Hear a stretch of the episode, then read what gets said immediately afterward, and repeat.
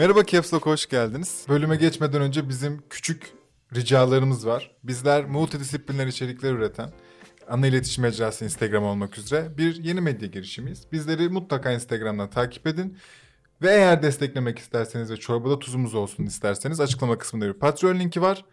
Ona tıklayın ve bak. Bölümde yanımızda Can Öz var. Abi hoş geldin. Hoş bulduk arkadaşlar. Bir kere öncelikle hakikaten beni davet ettiğiniz için teşekkürler.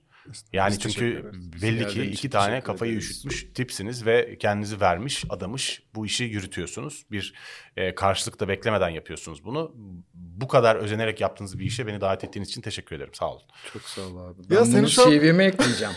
Seni şu an aldığım için o kadar aldığımız için o kadar mutluyum ki çünkü e, hadi madem duygusal başladık.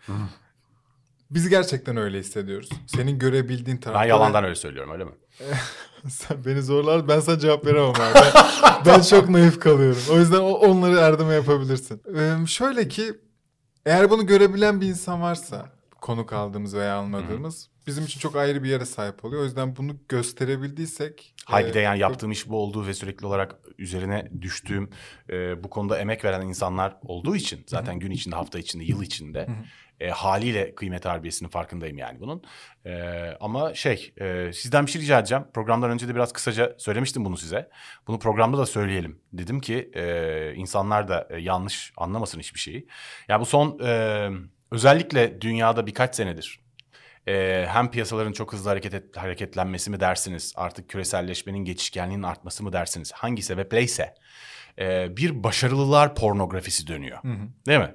Ve bir takım insanlar e, hayatlarında onları başarılı gösterecek yaptıkları şeyleri kariyerlerinden ve hayatlarından cımbızla çekip hayatlarının her yerine yapıştırarak işte Twitter biosundan kart vizitine bilmem nesine kadar bir takım personalar satıyorlar dünyaya. Pek tabii. Ve bunlar üzerinden başarılı insanlar ve başarı örnekleri etrafta uçuşuyor.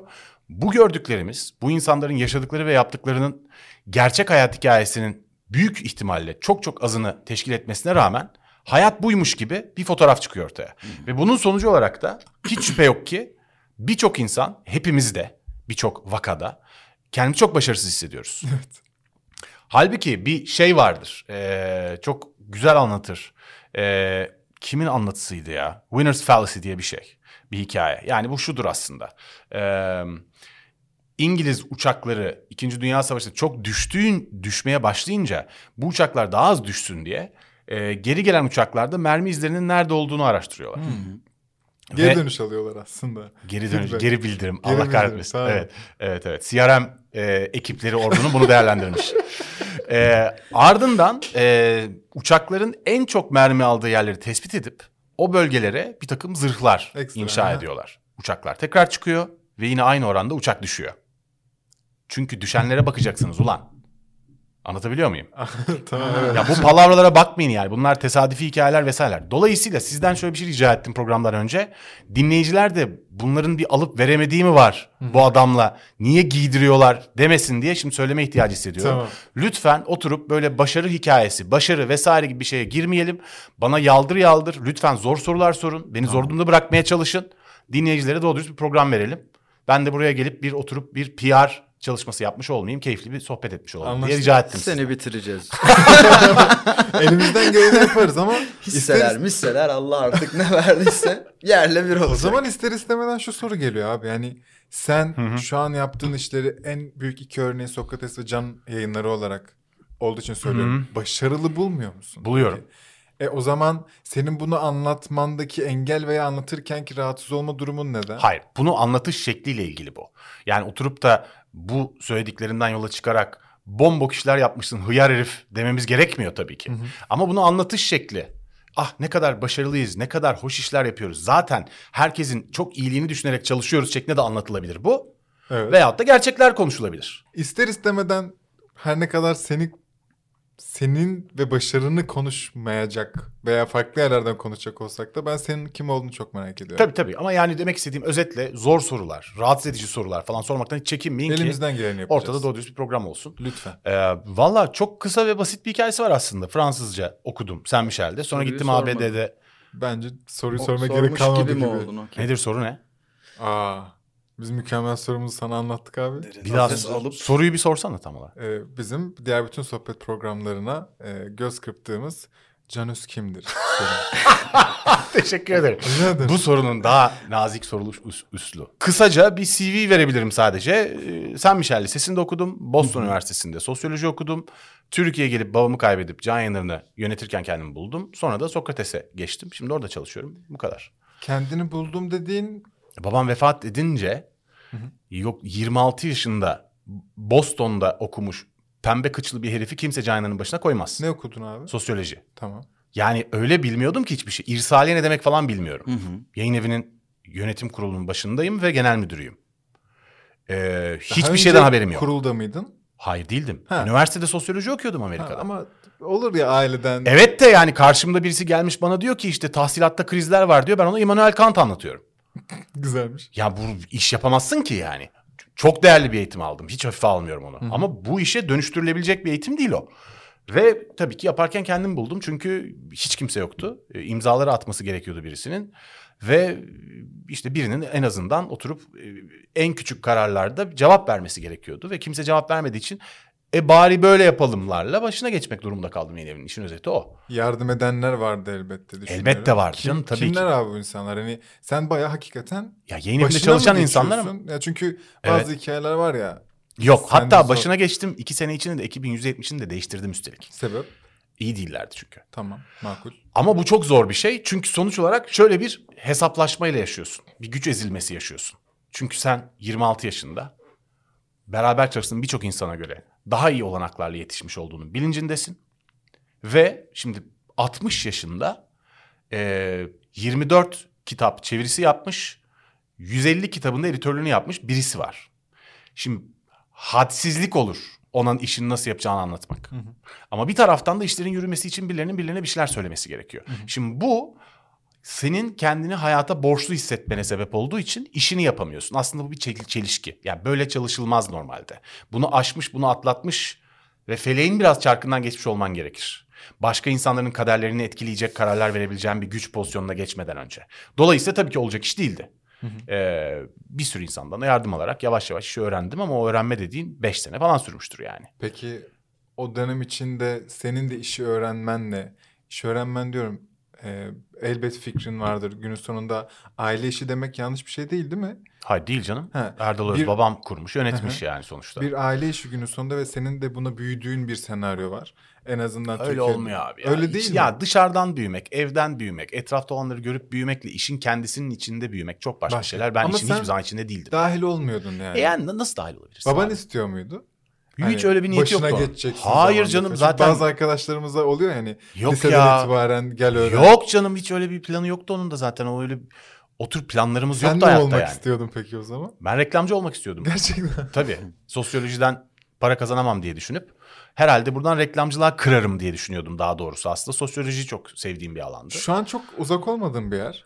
Reklamcı. Evet. İyi hissediyor mu? Yani senin çok belli ki derdin var ya bu hayatla ve her şeyle gibi. Yani çünkü Ya sahtekarlarla, işini kötü yapanlarla derdim var. Tamam, pekala o zaman. Yani Tamam, bu ülkede anladım. olan bitenlere baktığın zaman her şey çok daha iyi olabilir ve bu çok daha kolay. Bu bize anlatılandan. Ve bunun böyle olmadığını bize anlatanlarla dertliyim ben o kadar. Ve bu beni ve çocuğumu ve sevdiğim insanları etkilediği için dertliyim. Tabii gayet bencil sebeplerle yani altruistik bir hikaye de değil bu sonuç olarak. tamam. Öyle. Ee, o 5 sene boyunca işi öğrenirken demek ki bütün bu yayıncılık e, sektörünü de öğrenmiş oluyorsun. Epey bir şey öğrendim evet. O zaman e, bir vizyon oluştu mu? Can yayınları burada olmalı. Eskiden şunu yapıyordu Tabii. ve sonra bunu yapacak artık dedi. Yani bayağı kişisel bir vizyonla. E oluştu ama o epey zaman aldı. Yani ben 2006 Mayıs'ında babamı kaybettim. O tarihten beridir eylesin işi bu yürütüyorum. Efendim? Allah rahmet eylesin bu arada. Çok teşekkür ederim. Sonuçta e, 2014 1 Ocak'ta gözle görünür şekilde bir şeyler değişti yayın evinde. Bunlardan en barizi kitap kapaklarıdır zaten. Evet. Yani Hmm. beyaz kapaktan çıkıştır. E, beyaz kapaktan çıkış dışarıdan görünen tarafıydı tabii ama bir de organizasyonun içinde baştan aşağı bir yapı değişikliği oldu. E, bunun böyle olması gerektiğine karar verdiren şey bana gezi olaylarıdır aslında. Çünkü gezi olaylarında sokaktaydım ve bize yalan söylendi. Bir basın açıklaması yapılabilir dendi. Basın açıklamasının yapılacağı yere gittim. Ve bize resmi kaynaklardan buna açıklama yapılmıştı. Yani hani gazetelerden okumuştuk açıklama yaptırılmasına izin verilecek diye. Oraya gittik ve üzerimize bir şeyler yağmaya başladı polis tarafından. Dedim ki ben o zaman artık tamamen güvenemem hiçbir şeye bu ülkede. Ve o güvensizlik hissi ya kimse yok. Kut etikledi biraz. Ee, hiç kimse yok. Yani işler kötü gittiğinde yardım edecek hiç kimse yok. Ve bir takım kendi kendime sıktığım palavraları artık bırakmanın ve işi nasıl olması gerektiğini düşünüyorsam öyle yapmaya gerçekten cesaret edip başlamanın vakti geldi. Bundan dolayı başım ağrırsa da ağrısın kırılması orada oldu. O peki o orası neresi? Yani Gezi benim- Parkı. Ha- Hayır onu anladım. Ha, bravo. Benim istediğim şekilde gitmeli dediğin Yani kapak bunlardan bir tanesidir. Ee, yayın yönetiminin, e, telif yönetiminin, e, pazarlamanın görevleri bunun parçasıdır. Ee, yayın evinin genişlemesinin ve e, yeni medyanın iletişim yöntemleriyle barışmasının uzun vadede çok önemli olacağının idrakı ve peşin kabulüdür. Çünkü sonuçta Can Yayınları çok geleneği olan bir yayın evi olduğu için okurları ve izleyicileri tarafından çok kolay eleştiriye tabi tutulan bir yayın evi. Dolayısıyla sizden beklentiler her zaman bir şey değiştirmemeniz oluyor.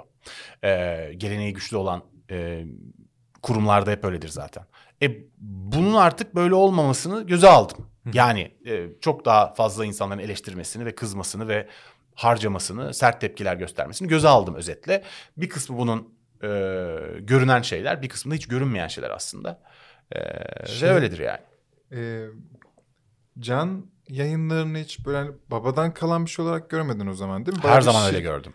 O zaman bir köklü bir değişiklik yapmak Yok, can yayınlarının babadan kalan kısmı var. Bir de o Bir ticari- babadan kalan kısmının devam etmesi için yapılması gereken şeyler var. Ha. Çünkü can yayınları aslında sonuçta 81'de kurulmuş. Sıkı yönetim döneminde kitapları toplatılarak veyahut da bahçelerde yakılarak, e, yazarları dava edilerek e, ve mahkum edilerek ve bunlara rağmen hayatına devam etmiş çok önemli bir edebiyat girişimi can yayınları. Şimdi burada önemli olan bunu korumak zaten. Yani iyi edebiyatı, edebiyatçıları korumak. Bunun dışında başka şeyler de var. Burada uzun uzun anlatmayacağım çünkü çok iç sıkar. Ama Tamam. belli temel prensipler var yürütülmesi gereken. Bunların yürütülebilmesi için de can yayınlarının çağdaş kalabilmesi gerekiyor. Çünkü bunu yenileyemediğin zaman eldeki devam ettirmek istediğin değerler bir süre sonra hayatın doğal bir parçası olmaktan çıkıp nostaljik bir aferine mahkum oluyorlar. Ee, bu da olmaz. Ama mesela şu çok önemli bir e, karar. E, hep zaten arkasında durduğum karar bu. Can yayınları ben öldükten sonra da yani bundan umarım çok süre sonra e, Erdal Özün yayın evi olarak kalacak. E, dolayısıyla sahibi bir başkası, bir başka kurum, bir başka firma olmayacak ve aynı yayın politikasını ilel ebed sürdürecek. Ama bunu sürdürmenin ve bu sürdürdüğü politikanın ülkedeki etkisinin e, yüksek kalması için yapılması gereken neyse onu yapacak Can Yayınları. Her zaman yapacak yani. E, aslında bu şey gibi bir şey değil mi? Can yayınları ne kadar büyür, ne kadar ulaşır e, ve bu hedefi ne kadar yerine getirebilirse bir yandan da Türk halkı da bir şeyler edinecek. Aslında seninki bir Savaş. amaç gibi bir şey mi? Ya da savaş Değil gibi ya. bir şey. Ya öyle Değil. görüyor musun ya da sen? Çünkü Yok. Öyle görmüyorum. Tamam. Ama bak şunu görüyorum. Mesela bütün işlerde şunu görüyorum. Şimdi mesela memlekette her yerde bir takım şeylerden söyleniyoruz. Genellikle söylendiğimiz şeylerin hepsini değil ama bir kısmını şöyle ayırabiliriz. Anglo-Sakson organizasyon ürünü olan sistemlere hayranlık duyuyoruz. Mesela Premier Lig Tabii diyebilirsin. Veyahut da işte mesela atıyorum Samsung'un vardığı yer falan bir şeyler. Neyse bir sürü örnek gösterebiliriz. Veyahut da hakikaten Almanya'nın e, demokratlığının e, uygulanış tarzı, sistematiği değil mi? Hayranlık duyuyoruz, buna öykünüyoruz. Sonra arkamız dönüyoruz, kendi hayatımızda ortada oluyuz. evet. E, şikayet ettiğin şey olmamak gerekiyor. Ama bunu olmamak gerekiyor. Kimse şey şöyle anlamasın. Yani şikayet ediyorsan böyle olman gerekiyor değil. Hayır ben kendi adıma söylüyorum bunu. Yani sonuçta bir takım örnekler ortaya çıkarman gerekiyor. Organizasyon yapısı açısından. E, dolayısıyla buna çok dikkat ediyorum ben. Yani doğru örnek oluştur ulan madem söyleniyorsan diyorum kendime sürekli. Sadece feedback verme feedback. Ulan hay ağzıma için feedback dönüş. yani sorununu dile getiriyorsan çözüm de öner. Ya çözüm de öner değil. Yani sonuçta Türkiye'de görmek istediğim şeyler var. Ve görmediğim için şikayetçi olduğum şeyler var. E, bunun karşılığını burada yapabildiğim kadar yapmam lazım o zaman. Hmm. Bir yayın evi böyle yönetilmeli ve bir E yayın evi yani bu dışarıdan baktığımda, can yayınlarına baktığımda ulan olmamış.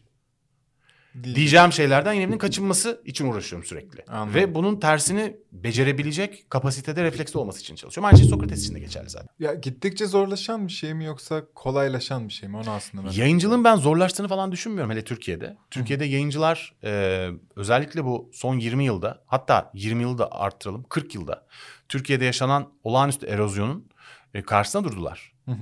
Yani bugün Türkiye'deki yayın evlerine baktığında e, eski ve köklü yayın evlerinin ismini değil sadece pozisyonunu da koruduklarını görürsün. Tamam. Ve yepyeni büyük dışarıdan giren kurumlar piyasayı konsolide edip tek çatı altında toplayıp bütün yapıyı değiştirmemişlerdir. Türkiye'de hala çok kitap yayınlanıyor. Çok da kötü de kitap yayınlanıyor hala ama burada bir problem yok. İnsanın iyi kitap okumak zorunluluğu yok çünkü. Canın ne istiyorsa onu okursun. Ama Türkiye'de hala yayınlanan kitapların dağılımına baktığın zaman e, piyasayı ele geçirebilecek bir e, yabancı yatırım yok. Hı hı. Ki oldu bir alay girişim. Yapamadılar. Çünkü Türkiye'de okurla yayın evi arasındaki ilişkiler çok güçlü. Yazarla yayın evi arasındaki ilişkiler çok güçlü ve yayıncılar bu erozyonun karşısında durup e, dünyaya karşı nezaketlerini birçok sektöre göre çok daha yüksek oranda koruyabildiler benim gördüğüm Hmm. kadarıyla. Ve çok güzel bir yayıncılık ortamı var Türkiye. Milyon tane problem var bu arada. Milyon tane eksiklik var. Ama ülkede genel hale bakın. E bir de yayın evlerini sayın. Hala çok güzel, eskiden kalma, çok iyi yayın evleri iyi yayıncılık yapmaya devam ediyorlar. Deforme olmadılar. Abuk subuk işlere girmediler. Mis gibi yayıncılık yapıyorlar. Ee, Nasıl yapıyorlar bunu? hmm, değil mi? Ne bir Güzel dakika soru. gerçekten nasıl yapıyorlar Müthiş bir bunu? gelenek çünkü. Çok güçlü bir gelenek çünkü. Çünkü aslında bakınca yönetim kadrosu da değişiyor, teknoloji de Her şey değişiyor, değişiyor. ama oradaki hissiyat ve iş yapış şekli devam mı ediyor? Tabii kitapla da ilgisi var bunun. Yani basılı kitap teknoloji değişiyor olmasına rağmen bütün dünyada şimdi 2010-2015 arasında bir e, e-kitap heyecanı oldu dünyada hatırlıyorsunuz. evet. İşte e- Amazon işte 2007'de Amazon e, şeyi çıkar Kindle çıkardıktan sonra özellikle e, daha sonra da işte 2008'den sonra sübvanse etti piyasayı. Çok ucuza kitapları sattı e-kitapları ve işte cihaz alana birkaç kitap alana cihaz veriyordu falan ve piyasayı bir anda domine etti hatırlıyorsunuz. 2010 ile 2015 arasında da Amazon'un müthiş sıçrayışına şahit olduk. O sıçrayışta da büyük olaylar oldu dünyada. Yani işte atıyorum mesela dünyanın en büyük telif ajanslarından bir tanesi Andrew Wiley Agency e, gitti ve e, dedi ki ben artık kitaplarımın, yazarlarımın haklarını yayıncılara vermiyorum. Odyssey diye bir yayın evi kuruyorum. Eğer bu hakları siz e-kitap haklarını da almak istiyorsanız bu yazarların ki hakikaten dünyanın Nobel'le en çok yazarının Hı hı. e, olduğu Oldu. e, Ajans. ajanstır bu yani. Ee, çok yüksek bir telif oranı vermezseniz bu yazarları da e-kitapta yayınlayamazsınız. Ben kendim yayınlıyorum. Ulan dedi Andrew Wiley. Hadi bakalım. Sonra bir otel odasının tepesinde büyük bir toplantı oldu. Birkaç ay sonra. İşte Barnes Noble, e, Amazon, Andrew Wiley, bir takım yayıncılar falan ve ikna ettiler Andrew Wiley'i. Büyük yayıncılar kazandı. O dönem bir kırılma olmak üzereydi. Yani yayıncılardan kopup yeni bir yayın piyasası oluşmaya. E-kitap üstünden bugün hani nasıl Netflix bambaşka bir sektör oluşturdu ve diğer tarafı domine etti. Bunun benzeri yayıncılıkta da olmak üzereydi. Dünyanın devleri yani Bertelsmann en büyük grup zaten. Penguin'in Random House'un bilmem nenin sahibi Öyle mi? zaten Tamam. tabii. Ee, ve birkaç grup daha ikna ettiler. Ee, ajansları ve yazarları korkuttular. Bu dönüşüm olmadı. Bunun sonucunda ne oldu? Klasik yayıncılık devam etti. 2010-2015 arasında e-kitap hızla büyümeye devam etti. Ancak 2015'ten sonra durdu. Evet. E-kitap 2015'e kadar hatırlayın her gazetede, her teknoloji bülteninde yeni e-kitap cihazları ve bu e-kitap piyasasının büyümesinin heyecanı ile ilgili non-stop haberler, röportajlar falan bıçak gibi kesildi bu 2015'ten sonra. Hatırlıyorsunuz. Sen iyi. söyleyince ben fark ettim abi. Ama Yok kesinlikle ben de e-kitap e, okuyordum o dönem. Hatta telefonumdan yani. Gündemimizden düştü. Büyümesi kesildi. Gerçekten piyasadaki büyümesi de kesildi. Bunlar olurken basılı kitap piyasası bütün dünyada global olarak her yıl yüzde bir büyümeye devam etti bu arada. Hiç basılı kitabın pazarından alamadı e-kitap. Ya da yani çok görmediğimiz yeni oluşan bir pazardan aldı belki onu bilmiyoruz. Ardından 2010, 2010 2015, 2020 arası sesli kitaplar, eee, işte bir takım podcastler piyasaya girmeye başladılar. Ve e-kitabın pazarı oraya kaydı biliyor musunuz? Ha, bu arada aynısını kendi fikrim olarak sunacaktım bunu. Evet. 2014-2015'e baktığımızda e, YouTube'un gerçekten patladığı ve rokete çıktığı bir zamandan bahsediyoruz. Eğer ben mobilde veya webde vakit geçireceksem bunu bir Kindle'da veya hani o vaktimi dijitaldeki o vaktimi bir kitap okuyarak mı yoksa bir video izleyerek veya bir şey dinleyerek mi geçirir mi düşündüğümde ben bir e, 93'lü genç kuşak olarak diyeyim ben kesinlikle videoyu seçerdim. Keza öyle oldu sanırım ve insanlar ve ki o zaman şeyler de oldu ya abi o kitabın kokusu, sayfaları çevirmesi gibi bir romantik söylemler de başladı. Bu arada Türkiye'de en bunlar azından. alışkanlık ve bağımlılık. Bu romantizm değil. Ha, bu İnsanların romantizm bağımlılığı. değil? Bağımlılığı. Ya insanlar kitabın kokusu dediğin şeyi o kokuyu romantize ettikleri için mi seviyorlar? O rutine, o ritüele bağımlısın. Yani sen kahveyi her içtiğinde oturup ah ne kadar güzel kokuyor mu diyorsun? Ama kokusu senin için önemli çünkü bağımlısın. Kitapta da öyle bir e, tecrübe Hmm. var. Çünkü e, diğer ürünlerin dijitalleşmesiyle kitabın farkı tecrübenin tamamen değişmesi. Evet. Müzik ve sinema ve videoda olduğundan farklı olarak. Ee, sonunda ben yine kulaklıkla Yepyeni şey bir tecrübeye dinliyorum. alıştırmak Evet. istiyorsun insanları. Buna ister romantizmde ister başka bir şeyde alışkanlığı baştan sona değiştirmek istiyorsun. Alışkanlık değiştirmek de çok zordur. Yani şüphe yok ki bugün siz gidip YouTube'un sol alt sağ altındaki tam ekran şeyini yeni video platformunuzda sol üste koyarsanız kimse izlemez orayı yani. En azından Yani zordur tam yani. ekranda izleyemez yani. e ya millet bir süre sonra sinir olur işte. Gain'in şu an yaşadığı problem. Sağ Evet. iki kere klikliyorsun video duruyor falan. Millet Evet. delirdi tabii. E, ya artık belli alışkanlıklar var onları değiştiremezsin. Telefon kullanan insana dumanla iletişim kur diyemezsin. Ya bunlar çok zor şeyler. Dolayısıyla tabii ki e-kitabın öyle büyük bir dezavantajı da vardı. Ama esas faktör tabii dünyanın büyük yayıncıları hatta komplo teorisyenlerinin daha çok memnun olacağı bir üslupla söyleyeyim. Yayıncı baronlar Ne güzel. e, kazandılar E, ve e-kitapçıları yendiler. İşin aslı bu. Vallahi Ve iyi- piyasalarını da koruyorlar yani. Ee, iyi mi olmuş kötü mü olmuş bir yorumum olmamakla birlikte bence güzel bir hikayeydi. Ee, senin hiç o ara 2015-2016'da günün sonunda E-kitap deneyimin oldu mu? yani sen orada "Ha, biz bir şey yapmalıyız. Tabii canım Türkiye'de İdefix'le beraber ilk e-kitap çıkaran yayın eviyiz. Şu anda en çok kitabı e-kitap olan yayın eviyiz. Heh, E-kitapların fiyatları da basılının yarı fiyatı falan. Fiyatlaması doğru, Hı hı. telif anlaşmaları doğru, sözleşmeler doğru. Hı hı. Çok iyiyiz yani e-kitap konusunda. Heh. Bence burada bir problem yok zaten. Yani senin yayıncı olarak görevin çünkü basılıydı e-kitap falan tercih yapmak değil ki. Okurun tercih Senin edebileceklerini sunman. onlara sunmak zorundasın Evet, sen. tamam. Bu e-kitap da olur, yarın sesli kitap da olur, bugün basılı kitap Heh. da olur. Yani bu yayıncının görevi zaten basılı kitap basmak değil. Tam sesli kitaba gelecek. Ya sen araçsın yani. Sen aracısın. Senin görevin o. Yayıncılar zaten o yüzden var. Yani bir takım insanlar kitaplarını yazdıktan sonra onları okuyacak insanlara onları, onları ulaştırmaları tek tek çok zaman aldı ve çok pahalıya geldiği için ve bunu daha ucuza ve daha kısa sürede yapan insanlar gelmiş. Know-how ve maliyet avantajından dolayı varız biz zaten. E bunların e, basılıyla falan hiç alakası yok ki. Yani yayıncı kimliğini daha sonra e, entelektüel katkısıyla ortaya çıkarabilir. Bugün Yayınları'nın yaptığı birçok yeni evinin yaptığı gibi. Ama senin varlık sebebin o değildir. Senin varlık sebebin ekonomik bir ihtiyacı karşılamandır. Birincil sebebin. Kesin. O ihtiyaç olmadan sen sabaha kadar anlat ben nitelikli edebiyata çok önem veriyorum diye. Kim sallar ki? Aynen öyle. Önce Ve o zaten- ihtiyacın olması lazım. Sen ekonomik çarkın arasındaki bir boşluğu doldurması gereken görevli bir kurumsun. Aynen. Dolayısıyla basılı e-kitap bilmem ne falan senin zaten bir tercih hakkın yok yani. Yani sesli kitap konusunda da aynı düşünceye sahip. Aynı düşünceye sahibim birebir. Orada peki yayınlar ile yayınları ne kadar etkiliyor sesli kitap Olumlu etkiliyor. pazarı diyeyim?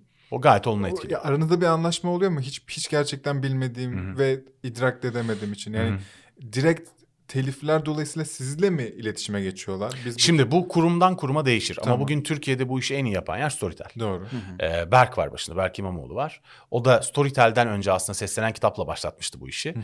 O dönemde de Berk'le direkt çalışıyorduk. Şimdi Storytel'le de direkt çalışıyoruz.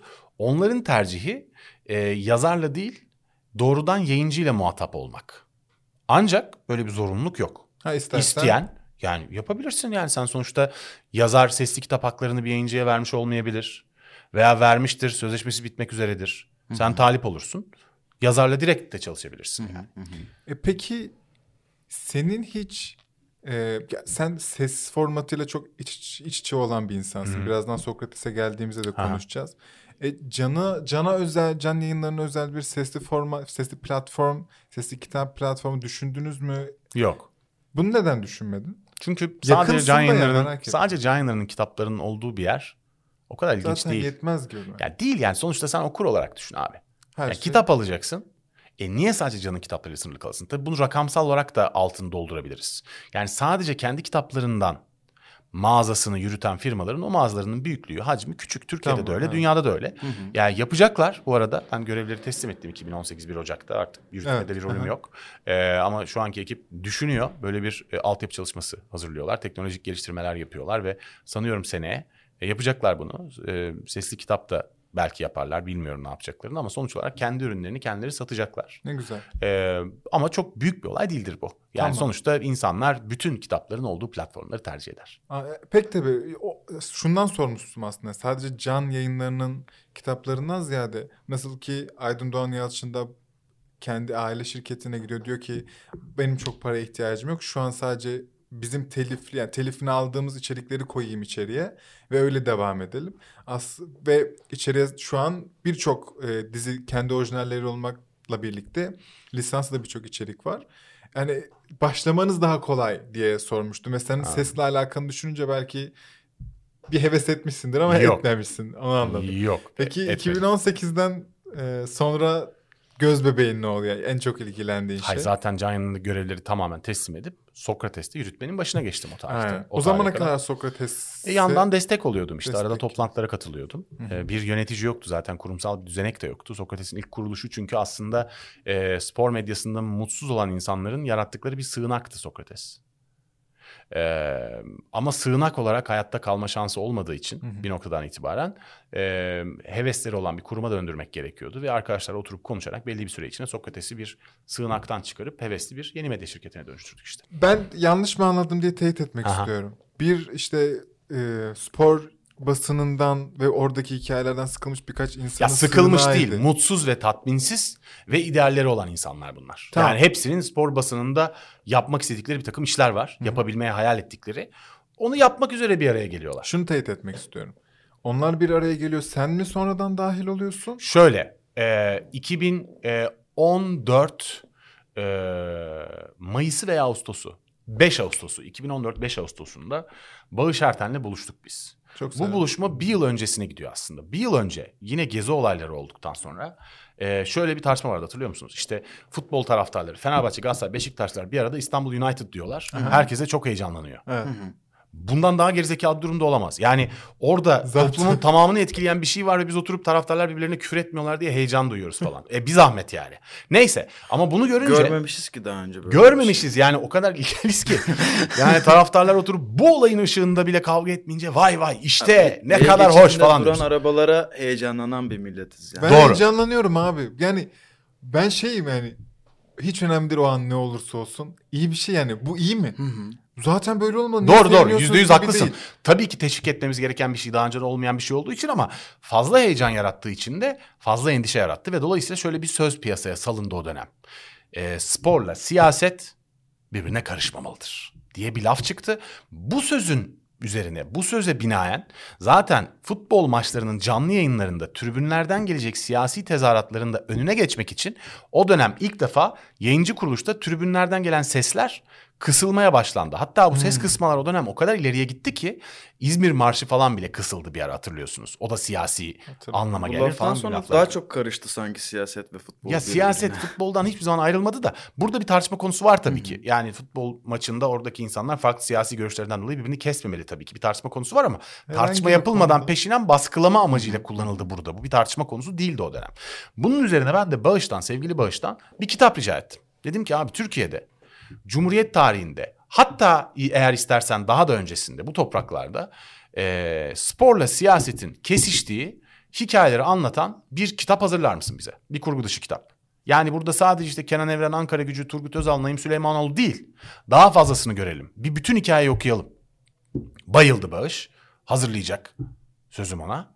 Yaklaşık bir sene boyunca Bağış'la işte gel gitli telefon konuşmaları. Hazırlayacak mısın? Tabii hazırlayacağım. Bir türlü gelemiyoruz o noktaya. Bir gün Bağış telefon etti ve dedi ki hazırım abi. Görüşmeye geliyorum. Bağış geldi. Cezayir restoranda yapacağımız toplantıya gitmek için ben, benim yanında da o dönemki yayın yönetmeni, o dönemki pazarlama direktörü ve kurgu dışı editörü bir arkadaş. Dört kişilik bir kurma ekip toplantı salonuna indik. Bağış karşımıza geçti. Ve Bağış pedini açıp bize birdenbire bir dergi anlatmaya başladı. Yanımdaki ekibe bakıyorum. Daha önce dergisi var mı canlı yayınlarının? Yok. Ha. Tek ve ilk dergisi mi? Şimdi bir de dijital dergisi var. Trend'deki Yabancı diye bir app. Öykü dergisi sadece Tamam. app olan. Ee, ardından yani şey vardı. Öykü gazetesi vardı gerçi. Şimdi onu ayırt, ayırt edelim. Tam o dönemlerde çıktı o da ama zaten. Yani Skokrates'ten sonra çıktı. Ve sağdaki ekibe baktım. Benim ekip.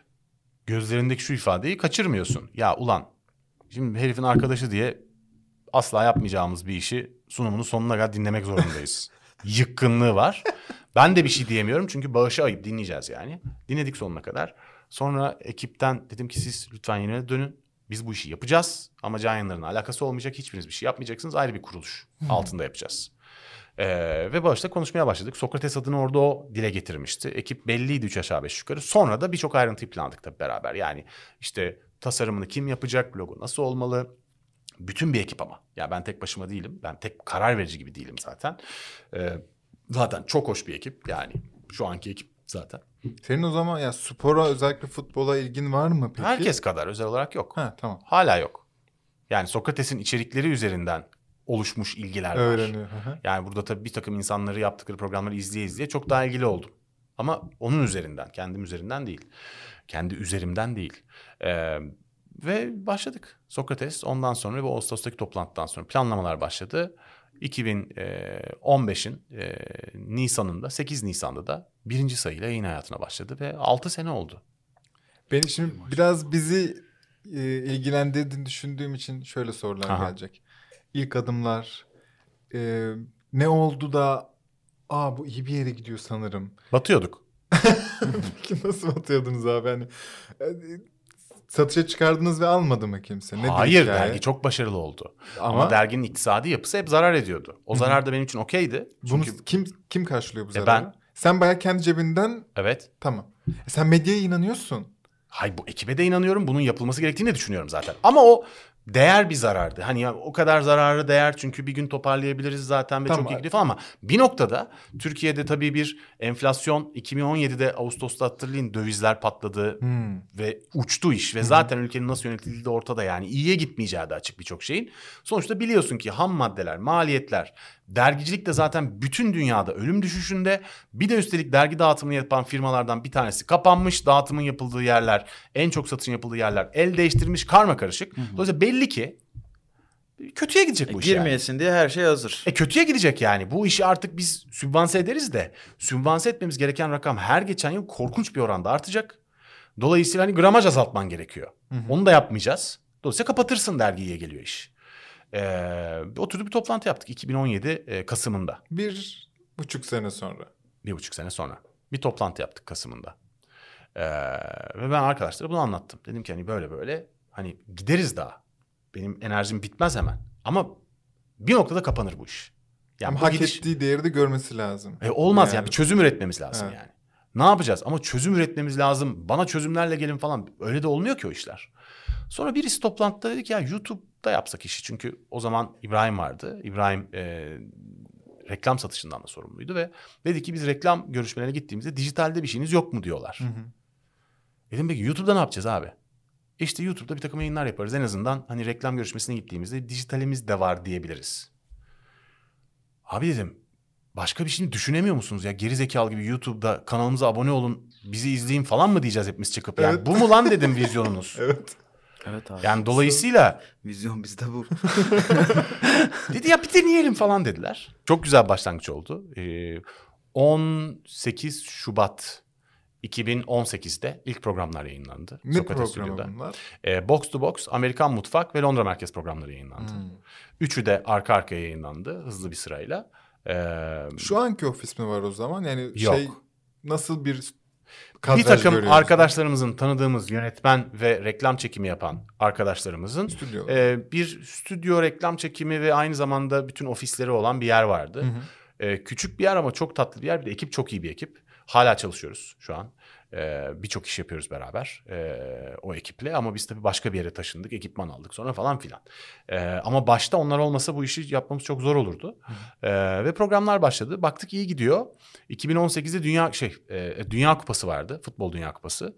E, hadi o zaman burada bir kendimizi sınayalım dedik ve akıl almaz derecede başarılı bir iş çıkardı ekip. Ondan sonra da dedik ki tamam buraya yükleniyoruz. Yani bu bayağı bir beceri vardı orada o işi yapan ekipte yani. like Şu an atmayı unutmuyoruz. unutmuyoruz. Bizi izlemeye devam edin. Abone olmayı unutmayın. Ee, falan. Peki şu anki gördüğümüz aslında ne kadar doğru bilmiyorum ama Sokrates ana iletişim mecrası olarak podcast'i konumlandırıyor desem doğru mu olur yanlış Dergi mı olur? her zaman markanın çatısı ve Tamam. merkezi. Zaten bütün kanallarda Sokrates Dergi adını, Sokrates Stüdyo'nun YouTube kanalında da Sokrates Dergi, Dergi'dir hı. falan. Sokrates Podcast'te podcast adını koyduk çünkü podcast'in podcast olduğunu anlaşılması için bir çaba gerekiyor. Tamam evet. Ee, onun bir dezavantajı var diye. Ama orası da aslında Sokrates Dergi'nin kanalı. Ee, dolayısıyla marka bir derginin e, yaptığı işler. Öyle düşünebilirsin. Bu dergi faşistliği ne kadar devam edecek sence? 100 yıl, 100. Ciddi mi? Yani Dergiciyiz Ben- biz. ve her şey aleyhe, aleyhine giderken. Ama buna çözüm üretebiliyorsun. Şimdi bizim e, Ağustos gibi umuyorum. İşte Sherpa ve Atölye 15 ile beraber çalışıyoruz bir buçuk yıldır. E, platformumuz açılacak. Hmm. E, bu platformda hem videoları hem aynı zamanda New Yorker ve Atletik'te olduğu gibi bütün dergi içeriğini dijital olarak görebileceksin. Podcastleri görebileceksin. Sadece ilgilendiğin alanları seçip o alanlarla ilgili bütün içerikler önüne düşecek falan. Ve ücretsiz olacak platform. Web mi? Yoksa E, web, e, desktop ve mobil web olarak başlayacak önce. 2022'de de app olarak gelecek. Buradan dijital dergiyi de indirebileceksin. Ama aynı bir web sitesi gibi bütün içeriklerde arama da yapabileceksin. O aramayı yaparken aynı anda podcast'ini de dinleyebileceksin. Orada şeyle ilişkili YouTube videosunu da izleyebileceksin ve bunlar sana newsletter'la da gelecek falan. Tamam bu platform. Dolayısıyla bir anda tabii o platform bize daha fazla içeriği içeriye ilgililerine gönderecek şekilde istifleme şansı verecek. Çünkü ben şunu da istiyorum. Yani Tour de France'la ilgili yayın yapmamız lazım bizim. Ama Tour de France'la ilgili insana gitmiyor bir tek kanaldan. evet. Mümkün değil ve bir çıkar çatışması, çatışması yaşanıyor. Çünkü Tour de France izleyicisinin hepsi orada değil. E oradaki izleyicilerin ciddi bir kısmı Tour de France'la hiç ilgilenmiyor. Dolayısıyla hem yeterince izletemiyorsun hem de birçok insanın aslında notifikasyon bölümünü, uyarılar bölümünü taciz ediyorsun ve Boşuna, onları hı. kaçışın. Bu, bu içinden çıkılmaz bir durum dolayısıyla. Kesinlikle abi. Ama bu platform bize istediğimiz her konuda istersek alternatif kanallar açmak, istersek unlisted olarak koymak vesaire istediğimiz her şeyi yayınlama olanağı sunacak belli bir sürede. İstiyoruz ki ama hakikaten işte voleybol izleyicisi, e, Amerikan futbolu izleyicisi, NCAA izleyicisi, Tour de France bisiklet izleyicisi veyahut da Canerelerin özel izleyicisi her neyse oraya gelip sadece ilgilendiği şeyleri rahatça takip edebileceğini anlasın, gelsin ve onlar geldikçe biz onlara içerik üretmeye temposunu arttıracağız tabii. Bunu duyduğuma çok sevindim. Bence çünkü e, çok yerinde bir hani siz de hakikaten her yere mecra özel içerik üretiyorsunuz her Tabii. anlamda ve bunun aslında kendi platformunda toplanması demek birçok konuda sizin elinizi kuvvetlendiren Tabii bir tabii şey. kesinlikle. Caps Lock'un aslında vizyonda ve ikinci, üçüncü fazdaki hayali aynı şekilde. O yüzden hoşuma gitti. Bahsettiğim gibi birkaç konuda benchmark alıyoruz size. O yüzden hoşumuza gitti yani böyle bir şey söyleyeyim. Teşekkür ederiz abi bizi kırmayıp geldiğin. Ay estağfurullah Ee, memnuniyetle geldim ya. Sohbet hem podcast içerisinde hem de dışında sohbet ettiğin için bizim için çok değerliydi. Vallahi ben de çok keyif aldım. Güzel sorular, güzel sohbet oldu ve hakikaten bu kadar rahat konuşmam ben normalde röportajlarda falan. E, o da sizin beceriniz resmen öyle yani çok açık. E, elinize sağlık. Yani iyi podcastçisiniz yani hiç şüphe yok. Biz teşekkür ederiz. Bunu senden duymak güzeldi. Ben buna cevap veremiyorum. Sevgili dostlar dinlediğiniz ve izlediğiniz için teşekkür ederiz. Bu bölümün e, burada sonuna geldik. Baştaki e, duyurularımızı yeniden yapacağım. Bizi Instagram'da takip edin ve Patreon'dan desteklemek isterseniz açıklama kısmına tıklayın. E, bir sonraki bölümde görüşürüz. Kendinize iyi bakın. Güle güle.